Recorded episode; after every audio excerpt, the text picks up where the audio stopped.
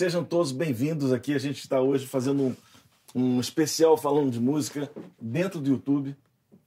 É, aliás, o pessoal achava que o YouTube era um negocinho que tinha no computador. Não, a gente está dentro do YouTube. Fisicamente. Fisicamente. Eu entrei pelo tubo. e, e a gente está fazendo esse, esse falando de música aqui. Vai ser um falando de música A, A4 Estamos aqui com o Adriano Gifone, que dá o curso lá no ficadicaprêmio.com.br. Dá o curso de contrabaixo elétrico, contrabaixo brasileiro, ritmos, é, o samba e ritmos nordestinos também. É, muito bacana. Temos aqui a Cris Delano, que está com o curso todo gravado. Para iniciantes, para Canto. cantores que não sabem cantar zero, do zero. E ali temos Alexandre Carvalho, um guitarrista excepcional, Obrigado. Que está pronto para sair quase que imediatamente. Vocês vão estar tá vendo daqui a pouquinho o curso dele. Como é que é o seu curso? Guitarra Jazz. Guitarra Jazz. É. Ah. Então, eu vou fazer a primeira pergunta que é do Robson Sakai. O Robson é um, é um, um amigo novo que eu fiquei conhecendo em Londrina, um guitarrista super bacana, que adora música, é super ligado, tá sempre. E ele é aluno lá do, do Fica a Dica Prêmio ele fala assim: com tanta coisa no YouTube e na internet, o acesso à informação ficou muito extenso. Como organizar tudo isso para a gente não se perder nos estudos? Como organizar tanta informação? Vai lá, quem quer começar? Ah, eu posso começar. É, realmente tem muita informação, mas é, a primeira coisa eu acho que é você ver, é, assim como tem essas fake news, né? Tem fake informação, fake info total. Então, assim, procurar saber é, quem é que está falando. Você, não adianta você vai lá no YouTube, clica e vê. Ah, o cara falou isso. Peraí, vai, pega o nome do cara, pesquisa quem é, o histórico, para ver se a pessoa tem ideia realmente do que está falando. Né? Se é uma pessoa que tem uma vivência musical, né? né para poder estar tá ali te passando aquela informação. Para ver se aquela informação de fato é, é pode ser verdadeira, importante. Acho que isso é a primeira coisa, checar as fontes. E aí você tem vários cursos, e eu Fica Dica Premium, ele vem, eu acho, para é, entrar numa lacuna dentro do mercado de, de é, dessa comparti desse compartilhamento que a gente pode fazer através do YouTube e da internet, de poder compartilhar a sistematização em vários assuntos. Então, acho que é, buscar cursos né, que tenham começo, meio fim, exatamente. coisas que você possa eu ia, eu ia falar isso. isso. É, eu ia falar exatamente isso. O, tem muita informação na internet, é difícil a gente separar esse joio do trigo. Às vezes o cara que não tem experiência, é, ele, ele vê um, um, uma outra pessoa falando um negócio... Com ele, muita certeza, é, né? pessoa falando com certeza, muitas vezes uma, uma informação completamente equivocado. Eu já vi, eu já vi aberrações. É. Assim, aí eu vejo lá quantas visualizações tem o vídeo. Mais de 100 mil. Eu falei, nossa senhora, mais de 100 mil pessoas que vão estar vendo um negócio completamente errado. Mas, é, independente disso, as informações que estão colocadas na internet de uma forma geral, no, no, no YouTube, ou no Facebook, ou seja o que for, elas estão desorganizadas. O que, que a gente oferece no Fica Dica Prêmio? As, as informações organizadas. Ou seja, você vai fazer o curso de escalas, você começa a escala, primeira escala você tem que aprender, depois agora a segunda digitação, a terceira digitação, ah, então escala maior, agora vamos para a escala menor, natural, harmônica, melódica, agora vamos para as pentatônicas, agora vamos para a escala de blues, vamos para as escalas simétricas, diminuta, tons inteiros, escala cromática e a aplicação disso tudo, né? É, no, no, no, curso de improvisação, por exemplo. Então, quando você entra num, num, num curso desse, como é o caso do Fica Dica Prêmio, você entra e você tem a, a informação organizada, né? Porque quando você pega a informação desorganizada, fica cheio de buraco, é. cheio de buraco na tua formação. Você pega uma coisa lá na frente, mas você não sabe o porquê daquilo. Aí quando você volta tem um, um né? Ali não, ali a gente está passando o rodo, né? devagarzinho, aí você faz o curso. Então, por exemplo, ainda fazendo um pequeno adendo aí, no meu curso, primeira aula, eu tento organizar justamente isso. Eu falo dos tópicos de estudo, é, cada tópico é, é necessário ser estudado numa determinada ordem. Depois que o aluno já entende mais ou menos essa, essa, essa, o que ele tem que estudar, Vou dar um pequeno exemplo. Às vezes chegam alunos na minha casa com 700 métodos, 700 não, mas 10 métodos. Fala assim, ó, tô perdido, tô com 10 métodos. Às vezes métodos até bons, não é coisa... É tudo trigo, não é joio não, tudo trigo. Mas assim, ele, ele fica perdido. O que, que eu começo? Onde eu começo? Eu falo, peraí. Eu pego os 10 métodos do cara e falo, ó, esses três aqui são harmonia. Então, separa para cá. Ó, esse aqui é de fraseologia, improvisação, bota ali. Ó, esses dois aqui é para técnica. Ó, coloca ali, entendeu? Organizar Entendi. isso. E é isso que o teu site tem, né? Exatamente. Qualquer site sério vai ter. É basicamente isso, checar as fontes e organizar o material por assunto. Eu acho até que a questão teórica é pior ainda. Porque eu, eu já vi, porra, uma, uma vez eu vi um cara dando uma aula e ele, e ele tratou as figuras rítmicas de forma absoluta e não de forma relativa. Ai, Porque a, a figura rítmica, ela é relativa. Então o cara fala assim, uma semínima vale um tempo. Ai. Depende do compasso. Depende do denominador. Do Depende, exatamente. Então, é, eu já vi assim, as pessoas me afirmando deu um ataque cardíaco. afirmando categoricamente isso, e aí o cara ele resolve o, o problema para o cara. Ah, então você consegue ler um compasso 3x4, 4x4, 2x4. Aí aparece um 4x8, né? Ou um, Muda ou um toda a 2x2. Muda tudo, cara. Muda tudo, porque a, a figura rítmica ela é relativa. E isso, às vezes, as pessoas. Eu já vi muita gente ensinando isso aí, cara, e aí é, é um caos. A chave hoje em dia, é, é, que ela falou também, é seleção, é, é priorizar o que você vai estudar, selecionar, filtrar. Porque realmente a internet ainda está um balaio de gato né, em muito- muitos aspectos. Então a gente tem que filtrar. E como é que a gente vai usar o filtro? né? Checa a procedência daquilo, checa o trabalho de composição, o trabalho de improvisação daquele cara que está te ensinando. Né? É isso, por aí. Às vezes tem até um ou outro, que se você vê, o cara tem uma destreza, assim, ele, ele tá tocando até legal, tá não sei o quê, mas o conceito. Também. Porque, porque É. o- o- quando você tá com um conceito errado, você vai chegar numa hora que você não- vai ficar batendo a cabeça no pé. É, isso é um problema. Você Às vezes o cara conseguir. toca muito bem e não é, não é um ótimo professor. É, Pode ou- acontecer. Ou, não, ou não é. É. Que tem uma diferença entre ser instrumentista e ser músico. Né? O cara Ah, fala, esse claro. cara é guitarrista, esse cara aqui é músico. Ele cara de tocar guitarra, mas ele é músico. Claro, porque o claro. assunto é muito mais abrangente, né? Né? No, no- teu caso, Adriano, as, É. a- a- as tuas aulas, por exemplo, você é, você é um cara que tem a vivência de tocar samba, de tocar música nordestina, né? o, o bossa nova, com os, os principais é, é, personagens Artista, da, da história da- de- desse, né? desses estilos Exatamente, todos. Então você, vive isso, né? Eu posso conversar com o aluno mostrando exemplos reais do- dos artistas que eu trabalhei. Né? Ótimo. E, e principalmente assim, quando ele vai começar, eu falo, olha, antes do, do que você quer aprender, você tem que ser um bom acompanhador. Até tem uma brincadeira, eu falo, o bom acompanhador sempre volta. Ah, Então, o cara que sabe acompanhar e faz a coisa, conhece a- a- a- o trabalho com os arpejos, dos acordes todos, antes de ser um, de querer ser um improvisador, de querer Solista. é ser um músico da moda, né? Ele tem que ser é, ter essa consciência da, do acompanhamento, né? De saber colocar as notas. Às vezes, o baixo pode sugerir uma mudança de um baixo pode sugerir uma, uma mudança para um acorde sus quatro, por exemplo. Até totalmente. fazia isso quando eu tocava com o Alex no começo. Eu adorava A gente fazia isso. uma mudança assim, opa, legal, esse acorde aqui deu, deu, deu certo. Então, há umas coisas assim que é, o músico tem que ter essa consciência antes de partir para um segundo passo. E outra coisa é realmente é isso, checar realmente é, que tipo de conhecimento né, cada pessoa que faz um vídeo no YouTube tem para passar para ele. E não achar que isso é, se- seja uma coisa radical, né? Não, cada, cada um mostra de uma maneira diferente. Você vai vendo um pouquinho cada coisa, vai selecionando, né? Mas principalmente ter atenção para os fundamentos. Isso. Eu acho que de uma forma geral. é. Embasamento, embasamento é tudo. No YouTube tem muito sensacionalismo. A gente tem que tirar, né? Tem que filtrar. Tem que filtrar esse sensacionalismo. Aprenda em um dia.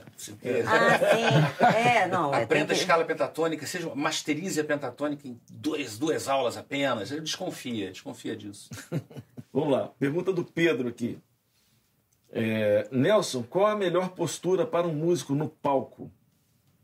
Em pé. Não, às vezes Faz pode ser sentido. sentado. Essa pergunta é vaga É, a demais. pergunta é muito vaga, é difícil, É, né? é. Quem quer começar? Ah, eu acho que tem algumas coisas que são importantes, que eu acho Sim. legal falar. Por exemplo, é, eu lembro quando eu comecei a tocar, novo ainda, né? Comecei a tocar no palco, eu era um pouco desleixado assim, com a minha, é, por exemplo, a forma de vestir. Às vezes ia de sandália, de short, pô, qualquer nota, né? ah, vou tocar no boteco, sei. As notas estavam certas, mas a roupa era qualquer nota. então eu acho assim, por exemplo, eu acho que você quando você um show, uma pessoa quando vai a um show, ela quer, ela quer ver um espetáculo completo, né? Então não é só que a música esteja muito boa. Eu acho que as pessoas têm que saber se vestir é, de forma né, adequada. É, eu vejo muitas vezes rapaziada mais nova, às vezes eu falo, "Cara, bicho, que loucura é essa, esse cara? Mas eu sei que eu também fiz isso, também já fui meio. Com o tempo você vai aprendendo.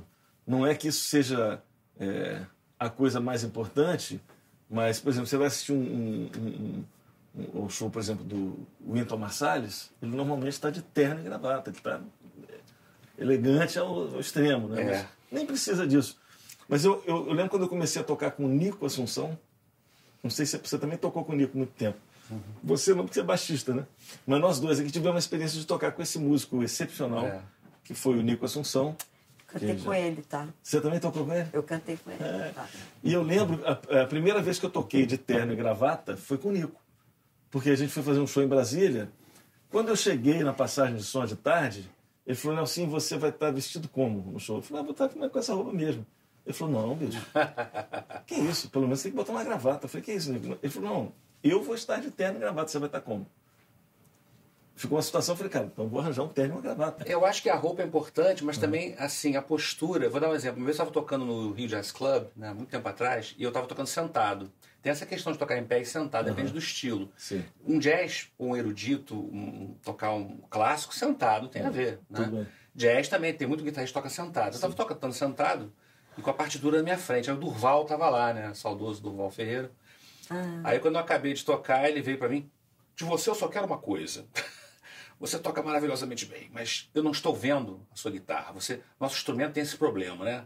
É, O nosso instrumento fica aqui, você está com a partitura na frente, eu não estou vendo. Ah, Quando é. você for solar, você levanta. Você levanta para improvisar. Pensando naquilo, falei, é, pode ser verdade, sim.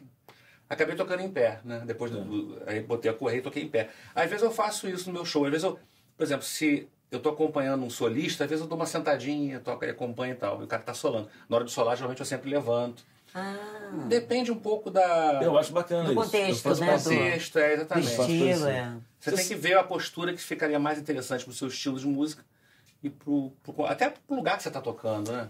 Vou Pra falar do lugar. cantor, pra cantor é melhor em pé. Mas tem um negócio de bossa nova, alguma coisa assim, naquele tal do banquinho. Eu preciso falar sobre isso, preciso tirar isso do meu esse coração. banquinho. Esse tal do banquinho, não sei quem inventou isso. Normalmente não é confortável. Aí eu tento sentar um pouco mais na, na ponta, assim, né? Porque pra cantar, sentado é, não é tão confortável. Mas tem hora que eh, joga o banquinho pra lá pra poder cantar melhor, né? Ah. Tem essa questão do diafragma, da respiração. Mas tem- agora fazendo um contraste, porque tudo, tudo depende do, do estilo que você está tocando. né? Eu lembro quando eu toquei com a Cássia Eller. Eu toquei cinco anos na banda da Cássia, né? E eu lembro que a gente foi fazer um show num circo voador, bicho, e eu fui com, na época eu, assim, era, eu, eu ia tocar sempre com uma roupa mais arrumadinha, já estava nessa. de- E aí, quando eu entrei para a banda da Cássia, o primeiro show lá, Você foi de terno e gravata não e foi era de terno, short. lógico que lá de ali não era para É, terno e pois gravata. é, Terno e gravata no show de jazz. né? Ali era rock and roll. E aí eu lembro que eu fui com uma, uma roupa normal, legal assim, mas uma roupa normal. E aí o, o, o Anderson, que, é o, que era o empresário da Cássia, olhou para mim e falou assim: Nelson, tá muito careta esse seu jeito de vestir, porque não tem nada a ver com som, né, cara? Você faz, porra, tocando, tocava com guitarra com alavanca, não sei o que, porra, essa, não, sua roupa, sua, sua roupa tá careta. Falei, Rasgou, né? ele rasgou. Sério? Ele rasgou a minha camisa. Ele falou assim: essa camisa aí eu posso rasgar? Se eu- era uma camisa que assim. Eu falei, não, pode rasgar. Ele pegou, pegou uma tesoura, Cara, eu falei zoando. cortou aqui, ó. Cortou aqui, cortou aqui, tirou, pra camisa ficar toda assim. Muito louco. Tá ele falou assim: não, você vai ser. Pô, pa- palco do circo hein? voador, bicho, não sei o quê, vamos cortar isso aí. Cortou e, tudo, e foi legal, tudo bem. Por exemplo, é, paletó e gravata o pessoal usa muito nos Estados Unidos, mais os- o pessoal latino e os negros jazzistas é, eles usam, eu acho que é porque é mais prático. Tá com o paletó e gravata já foi, né? Já foi, resolve. é. Já os jazzistas, é, Tipo Coreia e. é, esse, esse pessoal assim, Michael Brecker, Coria. É, Michael Brecker, às vezes, eles às vezes usam e gravata, às vezes não. Às vezes eles usam só um blazer, tipo um Tem blazer. uns que gostam de um negócio meio árabe, né? Joga uma, Também tem essa. Joga aquele... Quem é esse? Também é prático. O Batera que faz isso, usa sempre assim. Ah, não lembro. Meio indiano, meio. É, usa uma bata, É. o negócio também é prático. Quem faz isso é o Bob Moses, toca aquele negócio meio exótico. Então, assim, eu acho que realmente tem que ter algum. Não pode ser com uma roupa que você vai na padaria, não pode ser. né? Tem que ser alguma coisa um pouco diferente. Só se o show for na padaria. É, isso é um diferencial, o- né? Por exemplo, o Gifone, ele, ele. A gente faz muito show juntos, né? Acho que ele tem uma postura que eu acho que é ótimo, que ele tá ali na hora que tá acompanhando e tal, chega na hora do solo dele. Aí também tem uma coisa de quem tá perto, também de parar e olhar, né? É. Pra quem tá solando. Claro. Isso é é uma coisa, Isso é bacana. Sabe? Acho que É. isso também é uma, uma- uma- essa postura de estar ali com aquelas pessoas que estão ali do seu lado, né? Uhum. Aí o Gifone, quando ele vai fazer o solo, a gente vira e fica olhando pra ele, entendeu? Eu E acho que o suporte, o suporte de, dos, da- da- esse time que está no palco tocando, um tem que estar suportando o É outro. um time. Então, solo do Alex, eu vou parar e vou ouvir. Eu vou olhar para ele, eu vou ouvir, vou curtir aquele solo dele. Claro. Porque se ele estiver fazendo um solo, eu tô aqui assim, pô, Adriano, eu tô distraindo o lance dele. É. e também não vou tocar de uma forma, se eu estiver tocando nós dois, de uma forma que eu fique chamando atenção na minha base, né? Ele tá solando lá e eu fico. Bicho. Aí, não, já, eu vou já fazer- é música, eu vou já tá fazer- falando de música, aí já, já é arranjo. Mas isso é uma postura. É uma postura também. Isso é uma postura. Com Eu- vou tocar, é, vou tocar para te dar o maior conforto possível, porque aquela hora o canhão de luz está tá mirando em Uhum. você, pô. É você que é o cara. Você vai ser o solista ali e eu tenho que ficar recolhido. Depois na minha hora eu vou, lógico, vou para frente também. E espero Uhum. Claro. que todo mundo esteja também solidário. Claro. Né? Eu acho que essa, essa solidariedade na hora do, do palco é fundamental. importante também é a coisa da dinâmica. né? De, de um é, prestar atenção quando for o solo do outro, baixar a sua Ah. dinâmica para que a pessoa se destaque. É, também. Né? Isso aí tem tudo a ver. Ou até aumentar a dinâmica show. se for no trompetista mandando ver, né? É, você é- também pode ir empurrando. Você tem né? que ir Você não pode- de acordo com a música, né? de É, claro. acordo com a música. De claro. acordo com o que o, o No caso do solista vai baixista, propor. Né? exatamente. Também. Isso é uma coisa bem importante. No caso do baixista, a gente tem que, geralmente, como é uma frequência mais grave, mais difícil de pintar, a gente Claro. tem que dar geralmente uma. Tem que abaixar. É. Inclusive o. Batera, né? Quando ele, ele muda É. a forma de Já tocar. muda, claro. Entra solo do baixo, ele vai só aqui no contratempo, né? pequenininho, né? Bom, nem todos, mas é, qualquer coisa tá a dica já. Bateristas. Fica a dica. Fica a dica, Plínio. O Alessandro está perguntando aqui na live é, uma pergunta bem interessante. Ele fala o seguinte, que ele já tem uma outra profissão e ele quer saber como fazer essa transição entre você, quando você tem uma outra profissão e você está querendo agora investir em ser músico ou investir na música. É uma situação. É, primeiro tem a coisa da organização, né? Se você tem uma outra profissão que te sustenta, né? Você pode primeiro assim se equipar, quer dizer, ter o material que ele que vai precisar para o seu dia a dia como músico, né? E depois partir para é, se tornar um profissional, mas não precisa ter pressa. Né? Tem, pode ser uma coisa com calma, mas é, ser uma coisa organizada. Com certeza. Concordo com o Gifa 100%. E a pessoa tem, tendo já uma, um- uma receita, ela pode se equipar, ela pode estudar mais, eh, separar, se organizar, né? Mas fazer esse, essa organização enquanto você ainda está com, esse, com, esse, com essa grana que está entrando. Então você vai se planejando, e aí você, aos poucos, começa a fazer um trabalho e aí pode ir fazendo essa troca. É, eu acho que é o mais, mais tranquilo, né? Mais indicado. É, se você tiver como largar tudo, acho que É, eu É, acho que não, não pode não ser é feito muito, de é. forma.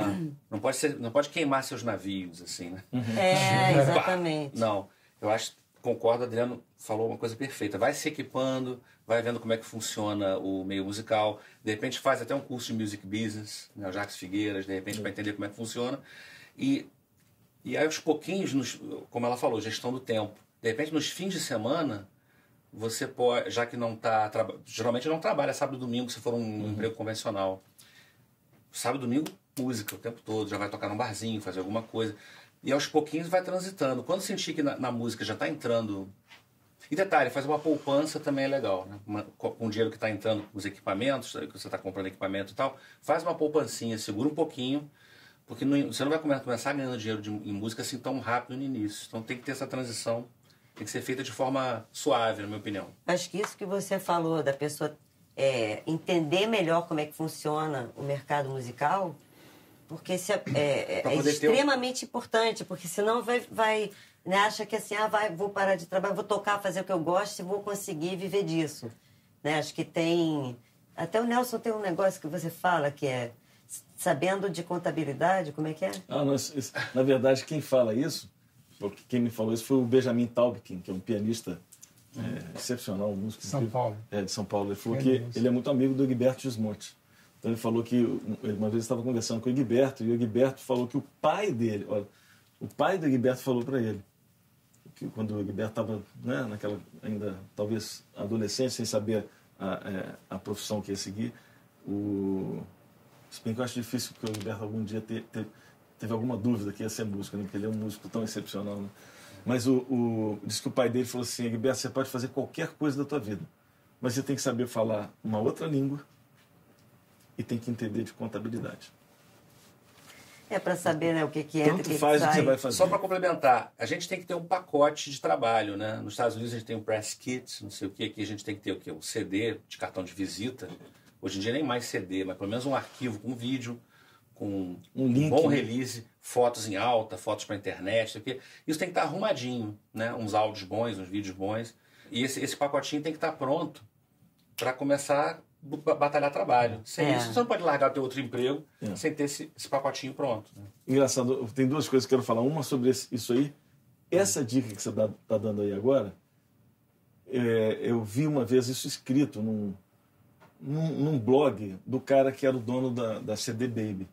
Ele falou um negócio bem interessante. Ele falou assim, cara, quando a imprensa, ou qualquer alguém te procura e fala assim, me manda o seu release, sua foto, você não pode ficar procurando, ah, eu tenho uma foto não sei aonde, eu acho que o release não está pronto, eu tem acho que... Ser pum. Não, você tem que ter um, um, um, no teu computador, você pega uma pasta e bota ah. ali dentro o teu release atual, fotos em alta, fotos em baixa, links importantes. Quando o cara te pede alguma coisa, você pega aquele, aquela pasta pum. e pum, manda por e-mail. Cara, acho que hoje em dia até na nuvem, né? Porque se, é, você não precisa estar no computador. Eu aprendi, aprendi assim, a, a, a, a, passar a ter as coisas na nuvem quando eu precisei, fora de casa, Lógico. de uma situação assim.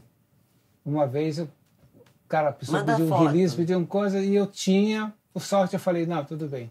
Aí, outra hora também, não, não, não é, deixei de pegar um trabalho porque eu não tinha. Ah. Aí, meu filho me organizou, falou assim, olha, agora você vai ter o seu HD é, na nuvem, em casa e no seu pendrive.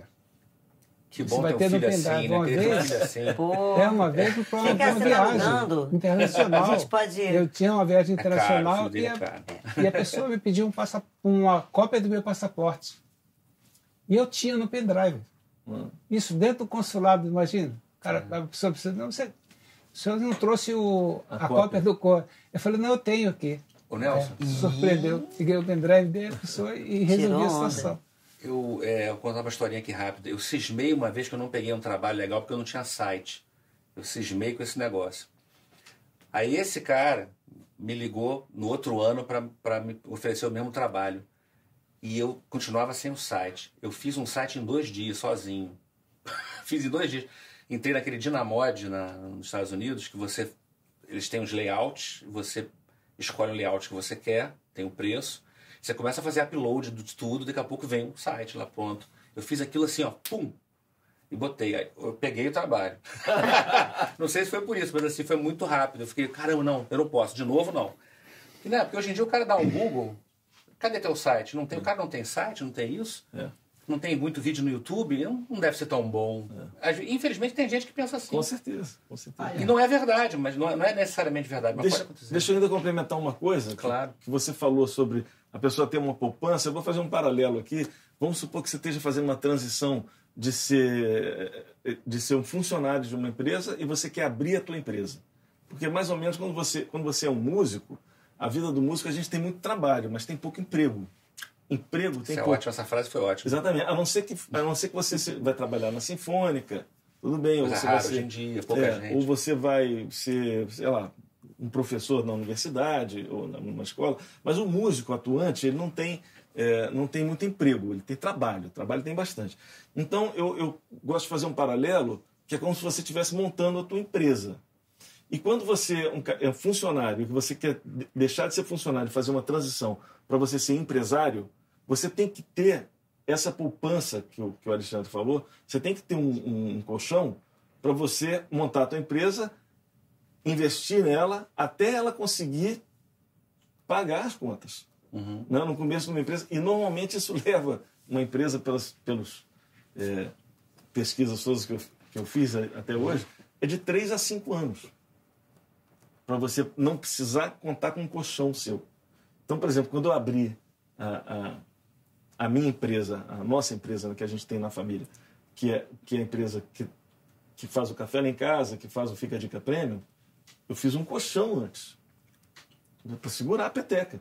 Porque tem vários meses que. Né, o- O primeiro ano inteiro foi só colocando. A empresa não te dá nada. Depois, no segundo ano, começa, ah, agora está entrando um pouquinho, que legal. Depois, pô, está entrando. Esse pouquinho que tá entrando, você investe na empresa. Você investe na É. empresa. Depois começa a entrar mais um pouco, mas aí você já tem uma equipe grande, já tem custos. Então aquilo ali vai batendo. Assim mesmo você tem que. Então isso demora aí de 3 a 5 anos para você falar, bom, agora chega de colocar do bolso e agora vou- vamos começar. Ou então É. você fecha, porque você viu que não deu certo. São as duas opções. né?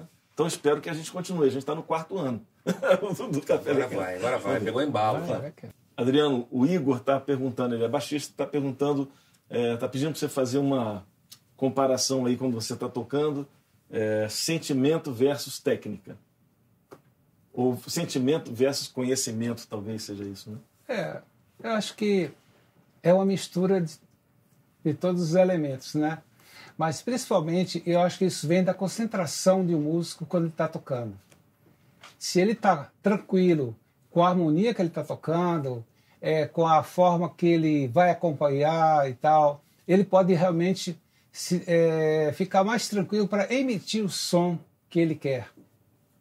Porque aqui ele está seguro, ele já está sabendo que não vai ter problema tecnicamente. Ah, não, essa cifra eu conheço, sei fazer esses acordes todos. Eu vou me concentrar agora em não esbarrar as notas na, na passagem das cordas, quer dizer, pensar no som e ter essa concentração. Eu acho que essa é a parte mais importante. É, é ter é um primeiro por isso que tem as fases né, que a gente faz nos nossos cursos que a gente prepara. Né? É, você tem que vencer a fase 1, fase 2, fase Uhum. 3. E, e, justamente esse complemento vai ser o som da mão direita, no caso do contrabaixo, que você vai se preocupar quando tudo isso aqui da mão esquerda já está tranquilo. Né? E também isso também tem muito a ver com ambiente de trabalho. Né? Se você está tocando com um artista que te dá Espaço, essa esse espaço e tranquilidade para você complementar as coisas como você quer fazer e tal. Se você tem uma coisa mais rígida, mas às vezes é uma questão é, da própria forma do trabalho, né, que é bem escrito, que você realmente se sente bem tocando aquela coisa é, escrito. Por exemplo, eu tenho um, faço um trabalho com Gilson Peranzetta. E o trabalho dele é muito bem, bem escrito para contrabaixo. Eu me sinto super bem tocando aquelas notas todas, porque é, são coisas muito bem escolhidas, as regiões, tudo certo. Então, eu faço o maior esforço para tocar o mais, é, é, mais real possível o que ele está propondo para mim como contrabaixista. Então, isso vai ter de estar tá tranquilo, chegar bem para o trabalho, né? chegar Preparado. bacana em todos os trabalhos, é a coisa mais legal que tem. É você chegar, vir, vir, pra- vir fazer música, não é aquela coisa de, olha, vou trabalhar hoje, não, vou tocar hoje. É. Eu acho que isso é uma coisa que passa uma energia bacana pro- É. e a gente consegue transmitir é, essa experiência do som e da emoção. Eu sou testemunha do que o Adriano está falando. Ele sempre chega preparado, com tudo certo. Isso é, maravilhoso. fundamental, isso é fundamental. É um pequeno adendo que você falou que você tem que vai chegar, vai tocar e não vai trabalhar. Isso. Faça o que gosta e você nunca mais vai precisar trabalhar na vida. Na vida. É verdade. Conhece isso, esse ditado? Quem de quem é esse ditado? Não sei, mas já ouvi esse. É, é legal, né? Quando você faz o que você gosta, você... Agora, para você gostar desse trabalho que ele falou, por exemplo, quando você vai fazer um trabalho para você gostar e para você poder jogar sentimento, o trabalho tem que estar bem resolvido para você ter espaço na sua cabeça, porque senão você chega lá, tá mal escrito. Os músicos estão tocando, não, tá, tá legal, tá sem ensaio. Você chega lá preso. É, você chega tentando acertar, você não consegue imprimir muito sentimento. Ou se você está com muita dúvida na, na, na- na partitura, no que É. está te oferecendo. Às vezes a partitura tá boa, mas você não É. fez o dever de Você casa. não- não fez o chega dever de casa. preocupado. Se você chega. Porque a gente, não- a gente tem um espaço limitado, nossa memória RAM, né? A gente tem uma memória RAM que. Você, você tem que aliviar a memória RAM. Como é que você alivia essa memória RAM para você poder ter sentimento? Faz o dever de casa, as partes boas, tudo bem ensaiadinho, chegar no palco tranquilo, né? Nem sempre dá, mas é o ideal. Ou seja, tentando responder a pergunta do Igor, Uhum. é, as duas coisas têm que andar juntas. A emoção vai vir se você tiver com a técnica totalmente resolvida. Exatamente. Se você tiver com problema técnico, que emoção que você vai conseguir ter? A única emoção que você vai ter é ansiedade, Ansiedade pavor, mesmo. ah, desespero. É isso mesmo. E não Vai conseguir passar muita nada. emoção, Agora, né? para passar emoção, você tem que estar preparado. Você sabe exatamente o que, que você vai tocar, o que que precisa ser tocado. E aí, isso, isso aí depende do, do- de quem escreveu o arranjo, vê o que ele falou, o Gilson. Eu, modéstia à parte, eu, eu, por exemplo, como eu sei que eu vou ter pouco ensaio, porque hoje em dia a gente não tem realmente muito como era antigamente. Antigamente a gente ia pro estúdio sem saber o que ia fazer, gravava o disco sem saber nada, né? Ficava lá meses no estúdio. Hoje em dia não. Não é mais assim, isso mudou. Então, assim, eu procuro escrever o mais detalhado possível, sacou? Eu, eu faço linha de baixo. É, claro que para você, né? eu vou escrever uma linha de baixo e vou falar, Adriano, pô, tu vai, é essa Fica onda aí, vontade. mas tu vai É. fazer uma coisa até melhor do É. que isso. Mas você, entendeu? Eu deixo tudo mais preparado para onerar o mínimo possível os músicos, para eles terem vontade de tocar comigo, entendeu? O cara chegar lá e. Não só por causa de grana, não é isso não. O cara chegar e. Pô, que gostoso tocar. Até sem Funciona, dinheiro né? o cara vai, É. entendeu? É, eu queria levantar uma bola que eu acho que é importante para todo mundo, assim, que é uma, às vezes fica mais focado no cantor. Se você, tô aqui falando de trabalho de canção, tá? Uhum, canção. É, Claro. música que tem letra. É, eu acho super importante é, não só quem vai cantar a letra, mas, por exemplo, se eu vou cantar, é, sei lá, triste é viver na solidão, na dor cruel de uma paixão. Aí, beleza. Naquele esquema, que, vamos supor que seja aquele esquema, tocou o tema e abriu para improviso, que é uma coisa assim mais, mais livre e tal. Eu acho que os músicos que levam em consideração a letra levam vantagem. Ah, sim. Eu acho Com que isso é uma certeza. coisa que Total. é, é importante, eu acho, frisar. Né? Se, Tem umas músicas que, pô, se você não está ligado com o sentimento da letra da música também. né? Exatamente. Uma coisa que eu acho Ótimo. interessante também, eu acho que quando a gente está acompanhando, fazendo shows, é se ligar. A, a dinâmica, eu acho que Dinâmica é fundamental para tudo, né? Mas assim, eu quando estou acompanhando cantores, eu fico muito ligado na dinâmica que o cantor propõe, Ah, boa. sabe? Se ele puxa para cima, a gente dá uma esquentadinha. Se ele Puxa para baixo. dá uma puxada para baixo, a gente também baixa, espera o momento que ele vai crescer, faz esse jogo, esse meio a meio. Eu acho que isso é muito, muito importante para o músico acompanhador. Então, Wesley se perguntou sobre poliacordes. Poliacordes é quando você tem dois acordes superpostos. Vou fazer um aqui, vou fazer uma- um teste de percepção para o meu amigo Alexandre Carvalho. Isso aí tem uma tríade meio tom abaixo da outra. né? Exatamente, tem duas trilhas. É, ó. Então eu tenho aqui Dó maior e aqui Si maior. Então tem dois acordes simultâneos. Né? O poliacorde é isso, quando você tem dois acordes soando ao mesmo tempo. Né? Você não poderia chamar isso é, de o si ser extensões do. Não, o dó e as Tensões. tensões. Aí Pode também. chamar também. Nona aumentada e décima aumentada. Mas fica, É. uma, fica uma cifra Pois é, eu incomum. queria. Como é que é o. O que, que é o mais comum? É isso que eu fiquei curiosa. Agora também quero saber do poliacorde. Fica uma cifra incomum, porque aqui fica, o acorde vai ficar um acorde maior, com sétima maior, com nona aumentada e décima primeira aumentada. É, e é E aí raro você você escreveria como? Eu escreveria Dó Com Si. C barra- Na verdade é o Si, o acorde mais agudo, barra, travessão mesmo, assim. Travessão. Aham. Dó. Então tem o Dó no grave e o Si no agudo. Entendi. E sabe que é tríade? Duas É. tríades. É, não tá nada escrito é porque é tríade. É tríade maior. É, tríade maior. É. No piano, esses acordes são muito fáceis de fazer. Na São. guitarra, nem sempre. Nem sempre.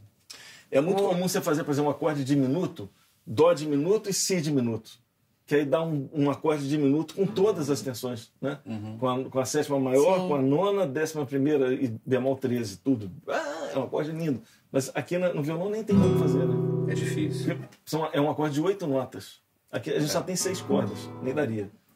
É, então, poliacorde é isso, não tem, não tem muito mistério, não. Quando você tem o som de dois acordes simultaneamente. Agora, é, tem duas vantagens. Você escrever, por exemplo, como ele falou, sol, sol com baixo. Não, desculpa, ao contrário. Dó, Si. si com baixo. É, não, si e dó. Si sobre Dó. A vantagem é que fica mais fácil de ler realmente pro piano e tal. Mas, para improvisar, Funcionalmente é ruim. funcionalmente o cara fala, que, tudo bem, o que, que eu vou usar nessa porcaria? Né? O que, que é isso? O que, que é isso? Tudo bem, se, se dó, mas o que está acontecendo, como ela perguntou? Que tensões estão rolando? Aí é melhor você escrever Porque aí você já sabe até escala, né? É. Fazer menor harmônica aí. é. Então tem a escrita é melhor quando você coloca as tensões, é melhor para você tirar uma radiografia do que está acontecendo harmonicamente com as tensões, né? Agora, para facilitar a leitura, são duas coisas diferentes. Facilitar a leitura, é. talvez esse, a, a escrita com a barra seja É. melhor. Porque às vezes também é muito difícil você saber é, como você vai montar o acorde, né? É, isso, isso é importante. Porque você escreveu o voice exato também. Porque É. a melhor maneira de você realmente detalhar o que você quer escrever é escrever as notas. né? Exatamente. Como, como sempre foi. É. Esse negócio de cifra é uma coisa mais atual. Né?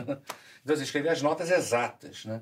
Isso, essa questão. Cifra já é uma redução um pouco da É, a coisa. cifra ela não vai te dar como é que o, acorde é formado. A né? radiografia do acorde. Exatamente. Eu tive uma experiência interessante. Quem assistiu o Café Lá em Casa com o Ed Mota, e se não assistiu, eu recomendo assistir. Assiste também o Making Off. O, o Ed Mota chegou lá em casa para tocar as músicas deles, não tinha uma cifra. Só caixinho de uva. É mesmo? Tudo caixinha de uva. Eu nem lembro como é que é a música mais, mas deu trabalho, né? Obviamente. Como é que era? Ah, ah, ah. Caixinha Tudo de caixinha. uva é tudo. Caixinhas. Caixinha de uva é o seguinte, é porque, porque quando você tem na partitura um acorde, é, fica aquele monte de bolinha assim. Fica parecendo fica uma parecendo- haste. Fica parecendo uma- um, um caixinho de, de uva. Uma haste e umas bolinhas. Aí fica parecendo caixinha. É. Vamos para a pergunta do Luan, então. O Luan pergunta como é que eu monto uma banda se eu não conheço nenhum músico? Quer, quer começar, Adriano? É, aconteceu comigo no Rio de Janeiro, quando eu cheguei, é uma, uma coisa inversa. Né? Eu me anunciei como músico. E quando, quando fiz isso, eu, eu coloquei um anúncio no jornal Balcão, Ah, que existia. Então eu coloquei. Tipo, Olha, contrabaixista, tinha uma parte de música, onde o músico se anunciava. Eu coloquei contrabaixista e tal. Ótima É, ideia. toco baixo elétrico, baixo acústico e, leio, né, tal, não sei o quê. E eu via que as pessoas estavam procurando, procuro baixista, procuro guitarrista, procuro não sei o quê. E uma dessas coisas aconteceu comigo, eu fui, eu fui para o primeiro trabalho no Rio de Janeiro, foi uma banda de country music. ah, olha só. Os caras me, me ligaram através do Jornal Balcão. Estamos procurando um baixista para fazer uma, uma festa country. Você topa fazer? Eu topo. Olha, para quem, não- quem não sabe, o Jornal Balcão era um jornal que tinha antigamente aqui no Rio, que era um jornal só com classificados. Era um É. jornal de classificados. É. Compra e venda. Então foi essa, mais ou menos isso aí. Então, assim, uma forma de você montar. Um, um- é, hoje em dia você tem, você pode fazer um anúncio no próprio, nas próprias redes sociais, Ah, é, né? dia procurando tá uma banda. Tô querendo formar uma banda desse, desse estilo tal. Cidade tal, modo não sei É, cidade tal, é, que bairro tal, a preferência que a pessoa tenha instrumento, uma coisa assim, né? E aí marcar um papo. Acho que, acho que é aí que a gente começa a, a conhecer as pessoas. Uma outra coisa que eu acho bacana, dando uma sugestão, é você participar de eventos musicais. É. Né? Às vezes tem um workshop, às vezes tem um, um, Tem um- um camp, por exemplo. Eu fiz um camp é, em Brasília. Camp, o que é camp? Camp é o seguinte, camp é, é, a gente fez no ano passado, numa fazenda perto de Brasília, um final de semana, na verdade, de sexta a domingo, é, um final de semana de imersão em música. E, e o camp é todo baseado em prática de conjunto.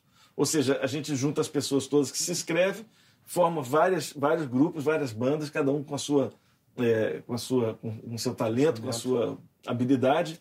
Então, monta os grupos, trabalha um repertório e faz uma apresentação. Foi genial. Se vocês quiserem conhecer, tá lá no, no Café Lá em Casa, no canal do Café Lá em Casa, procurar Camp, você vai ver, tem um vídeo release do que foi o Camp. Foi ah, lindo. maneiro. E o que é bacana é o seguinte: várias coisas, várias, vários trabalhos musicais nasceram dali. Uhum. Aquela rapaziada ficou toda amiga, Ah, sabe? Se falam até hoje, aí um vai, vai viajar para Bahia, pô, vou ficar lá na tua casa, e a gente fica sabendo porque os caras postam, no- no- a gente tem um grupo do- no, no WhatsApp, tal, é muito bacana. Então, uma forma de você conhecer outros músicos é participar de eventos musicais. Vai pro camp, ou faz é, é, pensei- workshops, porque tá cheio de músico. É. Assistir um workshop, lá no intervalo do workshop, você começa a conversar. O que, que você toca? Pô, eu toco baixo, tô, tô querendo tocar. Pô, eu toco guitarra, toco bateria. Pô, amor. Até nos chats que você tem lá no Fica a Dica, por exemplo, Uhum. o cara se conhece gente ali e tem que perder um pouquinho a timidez também. Porque no É. início o cara ele se sente um pouco assim, será que eu tô tocando o suficiente para tocar com esse cara? Não interessa, vai lá. Fala com o cara, vamos tocar junto? Você é baixista, eu já vi. Entendeu? Perder essa timidez. Eu, no início, eu tocava até com o Vitor Chicre, né? É, claro. O primeiro trabalho que a gente teve junto, eu ficava meio inseguro, assim, que não, algumas coisas eu não sabia, tal, mas eu ia assim mesmo e tal. Vou contar aqui rapidamente a minha experiência quando eu cheguei no Rio, eu não conhecia ninguém. Na verdade, quando, quando eu me mudei para o Rio de Janeiro, eu conhecia o, o Yuri Popov e o Mauro Senese. Eu comecei a vir no Rio tocar com, com o Yuri, tocar, o Yuri começou a me chamar para fazer show. Então, eu morava em Brasília, eu vinha para o Rio, tocava, voltava, vinha, tocava. E o Mauro Senise também tocava ali na banda do Yuri. Aí o Mauro falou, pô, Nelson, você tem que mudar para o Rio, porque eu falo para as pessoas, pô, tem um guitarrista ótimo lá em Brasília. Não adianta, né? o cara não vai querer te chamar. Aí eu tava, fui. Eu lembro quando eu cheguei no Rio, eu liguei para o Mauro, liguei para o Yuri e falei, gente, ó, mudei. Eu tinha 23 anos, já tinha meu, meu filho mais velho, Nelson, tava neném, minha mulher, papagaio. Cheguei no Rio e falei, bom, liguei para eles e falei, cheguei, agora preciso tocar, né? em algum lugar. E eu lembro que, que tinha muito, e hoje em dia está começando a pintar de novo, eram as jam sessions. Então eu fui pro. O, o, Mauro falou, cara, toda segunda-feira tem uma jam session no, no Jazzmania, que é o Nico Assunção, que é o, que é o cara lá. O Nico, o Bala e o Marinho Bofa, um trio. Vai lá. E eu fui. Eu fui, pô, sem graça com a minha guitarra, né? Posso subir, não? Aí o pessoal tocou o primeiro set, tocaram, desceram a, ma- a marreta, tocaram bem pra caramba. E falaram, ó, segundo set, quem quiser tocar. Aí eu fui lá, liguei a guitarra, toquei, dei, dei uma, uma boa sorte que eu gosto de falar que sorte é quando a oportunidade aparece e você está preparado, né? Claro. você É. tem sorte. Então eu dei essa sorte, eu estava preparado e quando eu subi para tocar, o Nico foi puxando, porque o Nico tinha essa coisa, ele puxava a música, eu não te dizia que música que ele ia tocar, não. Ele falava, vamos lá. Ou ele falava na hora, né? Não falava, você sabe essa música, não? Ele já puxava, né? Aí, então vamos lá, então sei. Só maior. É, vamos embora. Aí, só que tudo que ele puxou eu sabia. Era Real Book. E aí foi tocando. E eu lembro que eu, eu ia sair, né? O Nico era muito, muito figura aqui. Todo mundo aqui conhecia o Nico, né? Quando eu fui, eu fui desligar a guitarra, depois que eu toquei a primeira música, o Nico chegou e falou: "Ih, bicho, não desliga não, senão vai encher de bicão aqui no palco. Fica aí.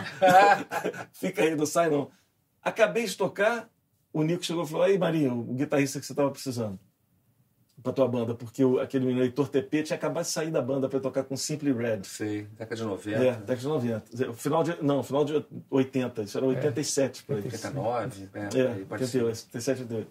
Ah, é. Aí o, o, o- eu fui tocar na banda do, do Marinho. Aí já pintou o primeiro grupo, um conjunto para tocar. Então, na verdade, você tem que dar as caras. É. Hoje em dia, aqui no, no- no- Rio de Janeiro, eu acho que esse movimento está acontecendo no Brasil todo. Tem vários lugares para se tocar. Tem o Jazz da Glória, porra, Glória. é, Sextas-feiras.